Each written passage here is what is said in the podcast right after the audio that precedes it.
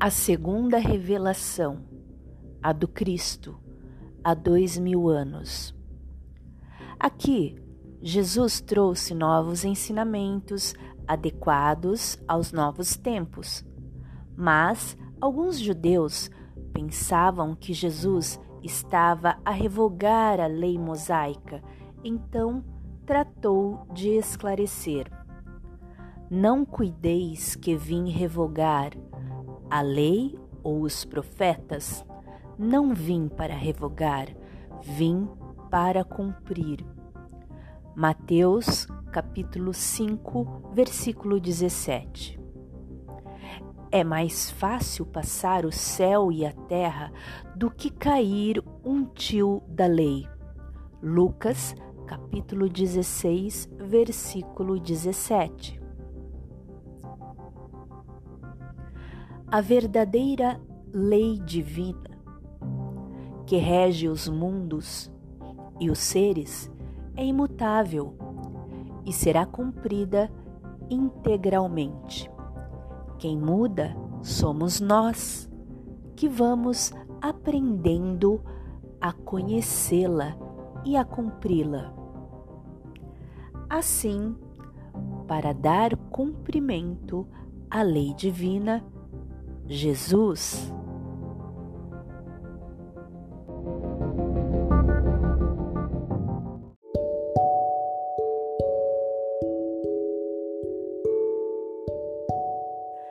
Primeiro, corrigiu distorções em seus entendimentos, mostrando o verdadeiro sentido, como o sábado é para o homem e não o homem para o sábado. Marcos, capítulo 2, versículo 27. Estabeleceu-se o sábado de uma forma que a pessoa ficou escravizada, mas o sábado foi feito em favor da criatura humana, para que tenha um tempo para pensar em Deus e não para dominar a criatura. E também não é o que entra pela boca que contamina o homem, mas o que sai dela, porque revela o que está no interior.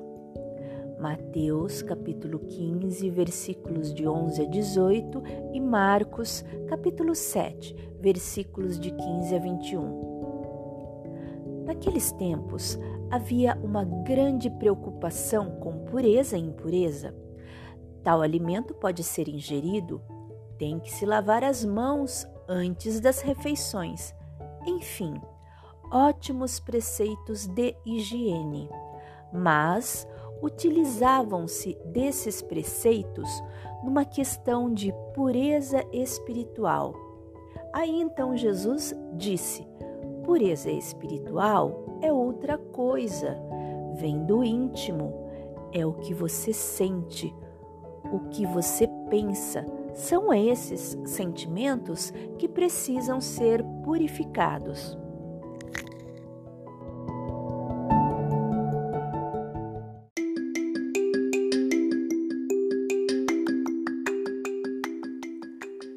Segundo, Jesus também desenvolveu e adaptou o grau de adiantamento moral da humanidade. Eles tinham aprendido assim: Amarás ao teu próximo e aborrecerás o teu inimigo. Jesus mudou isso, falando para amarmos também aos nossos inimigos, fazendo-lhe o bem, orando por eles. Isto está em Mateus capítulo 5, nos versículos de 43 a 45. Então, com o avanço e o desenvolvimento das pessoas que haviam aprendido a corrigir certos costumes, Jesus pôde então adaptar e avançar o entendimento das leis divinas. Terceiro, informou melhor sobre a vida futura e sobre as penas e recompensas que aguardam o homem depois da morte. Quarto, Jesus deu nova e melhor ideia de Deus, O Deus de Moisés era terrível, punitivo, já o Deus de Jesus era clemente, soberanamente justo e bom. Antes de Jesus, ninguém chamava de Pai Deus. Portanto, deu uma nova versão a Deus e não era Pai somente dos hebreus, mas de toda a humanidade.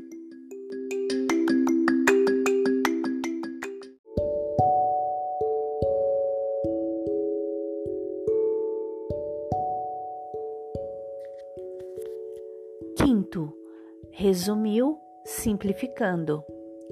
Entendimento da lei complicou-se tanto que somente os doutores da lei sabiam o que era certo e o que era errado. Mas Jesus simplificou para o povo amar a Deus sobre todas as coisas e ao próximo como a si mesmo. Mateus capítulo 22, versículos 35 a 40. Sexto, Jesus mudou o enfoque negativo de não fazer isso, não fazer aquilo, não fazer aquilo outro, para o enfoque simplesmente positivo de se fazer o bem. Sétimo, Jesus exemplificou. Desde a manjedoura simples à cruz da morte, Jesus esteve na tarefa infatigável do bem, empregando a compaixão genuína por ingrediente inalienável da própria mensagem transformadora. Fosse subtraindo Madalena à fúria dos preconceitos de sua época, para erguê-la à dignidade feminina, ou desculpando Simão Pedro, o amigo timorato, temente a Deus, tem medo de errar, que abdicava da lealdade à última hora, fosse ainda esquecendo o gesto impensado de Judas, o discípulo enganado, ou buscando Saulo de Tar, Saulo Tarso, o adversário confesso, para induzir-lhe a sinceridade a mais amplo e seguro aproveitamento da vida caráter principal da revelação cristã foi o amor e anunciou uma revelação futura. Muitas coisas tenho para vos dizer, mas vós não as podeis suportar agora. João, capítulo 16, versículo 12. Era preciso agurar o amadurecimento da alma humana e o progresso da ciência. Se me amais, guardai os meus mandamentos, e eu rogarei ao Pai, e ele vos enviará outro consolador, a fim de que fique eternamente convosco.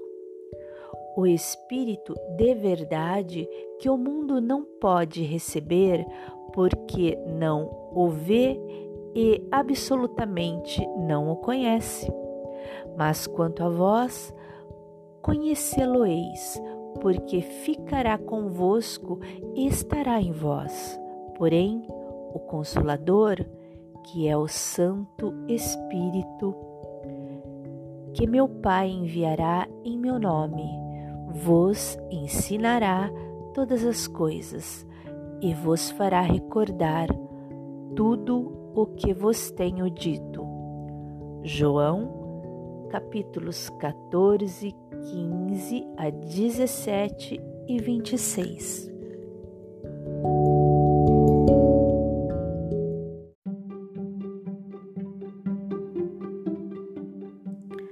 Se o Cristo não disse tudo quanto poderia dizer, é que julgou conveniente deixar certas verdades na sombra até que os homens chegassem ao estado de compreendê-las. Como ele próprio o confessou, seu ensino era incompleto, pois anunciava a vinda daquele que o completaria. Previra, pois, que suas palavras não seriam bem interpretadas e que os homens se desviariam do seu ensino. Em suma, que desfariam o que ele fez, uma vez que todas as coisas hão de ser restabelecidas.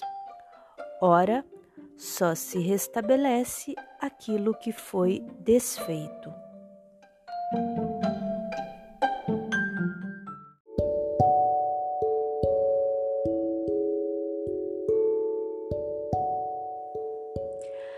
A segunda revelação, a do Cristo, há dois mil anos. Aqui, Jesus trouxe novos ensinamentos, adequados aos novos tempos. Mas alguns judeus pensavam que Jesus estava a revogar a lei mosaica, então tratou de esclarecer: Não cuideis que vim revogar a lei ou os profetas.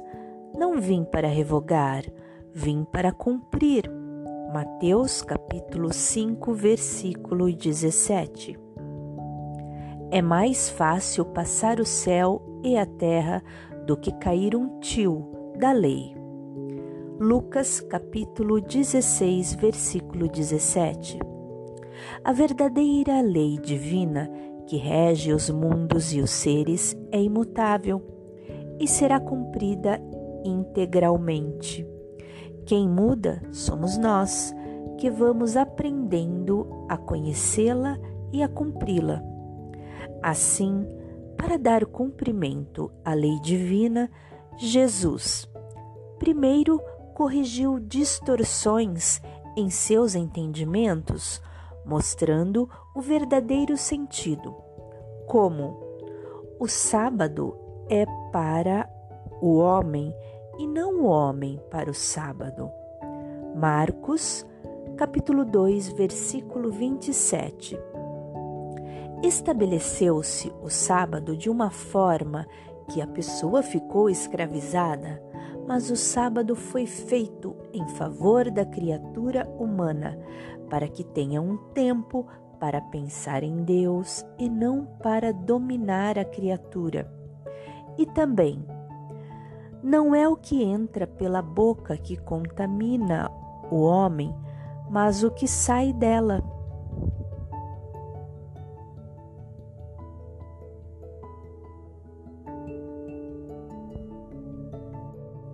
porque revela o que está no interior.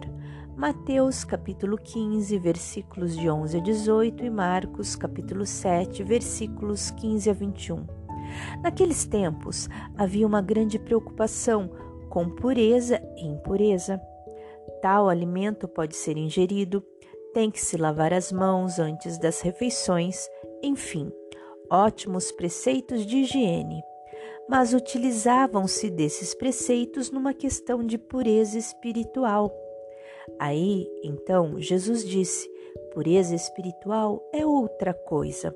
Vem do íntimo, é o que você sente, o que você pensa. São esses sentimentos que precisam ser purificados.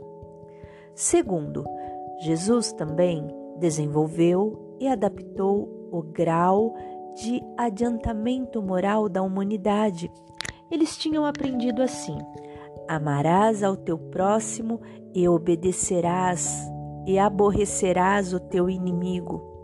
Jesus mudou isso, falando para amarmos também aos nossos inimigos, fazendo-lhe o bem, orando por eles. Mateus capítulo 5, versículos 43 a 45. Então, com o avanço e desenvolvimento das pessoas que haviam aprendido a corrigir certos costumes, Jesus pôde então adaptar e avançar o entendimento das leis divinas. Terceiro, informou melhor sobre a vida futura e sobre as penas e recompensas que aguardavam o homem depois da morte. Quarto, Jesus deu nova e melhor ideia de Deus. O Deus de Moisés era terrível, punitivo, já o Deus de Jesus era clemente, soberanamente justo e bom. Antes de Jesus, ninguém chamava Deus de Pai. Portanto, deu uma nova versão a Deus. E não era Pai somente dos hebreus, mas de toda a humanidade. Quinto, resumiu simplificando. O entendimento da lei complicou-se tanto que somente os doutores da lei sabiam o que era certo e o que era errado. Mas Deus simplificou para o povo. Amar a Deus sobre todas as coisas e ao próximo como a si mesmo. Mateus, versículo 22, capítulo 22, versículos 35 a 40. Sexto, Jesus mudou o enfoque negativo, não fazer isso, não fazer aquilo, não fazer aquilo outro, para o enfoque simplesmente positivo de se fazer o bem. Sétimo, exemplificou. Desde a manjedoura simples à cruz da morte, Jesus esteve na tarefa infatigável do bem, empregando a compaixão genuína por ingrediente inalienável da própria mensagem transformadora. Fosse subtraindo Madalena à fúria dos preconceitos de sua época para erguê-la à dignidade feminina, ou desculpando Simão Pedro, o amigo timorato. Quer dizer, temente a Deus, que tem medo de errar, que abdicava da lealdade à última hora, fosse esquecendo o gesto impensado de Judas, o discípulo enganado, ou buscando Saulo Tarso, o, adver, o adversário confesso, para induzir-lhe a sinceridade a mais amplos e seguro aproveitamento da vida.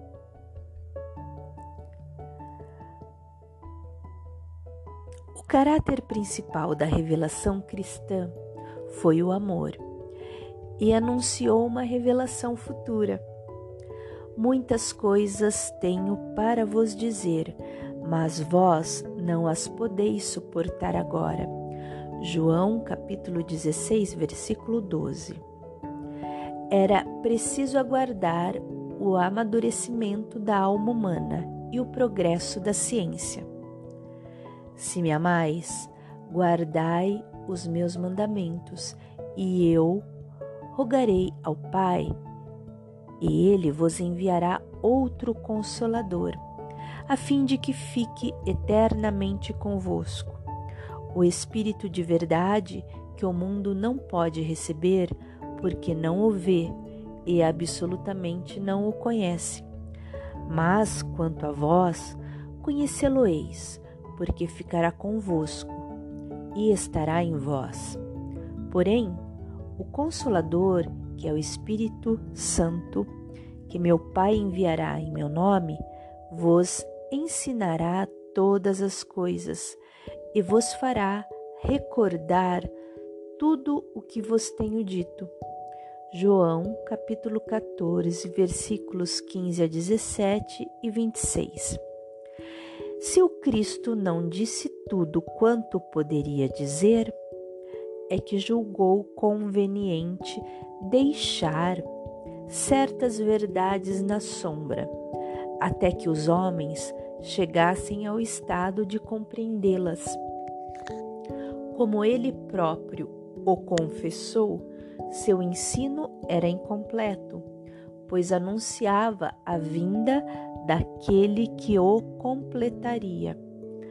Previra, pois, que suas palavras não seriam bem interpretadas e que os homens se desviariam do seu ensino. Em suma, que desfariam o que ele fez, uma vez que todas as coisas hão de ser estabelecidas. Ora, só se restabelece aquilo que foi desfeito.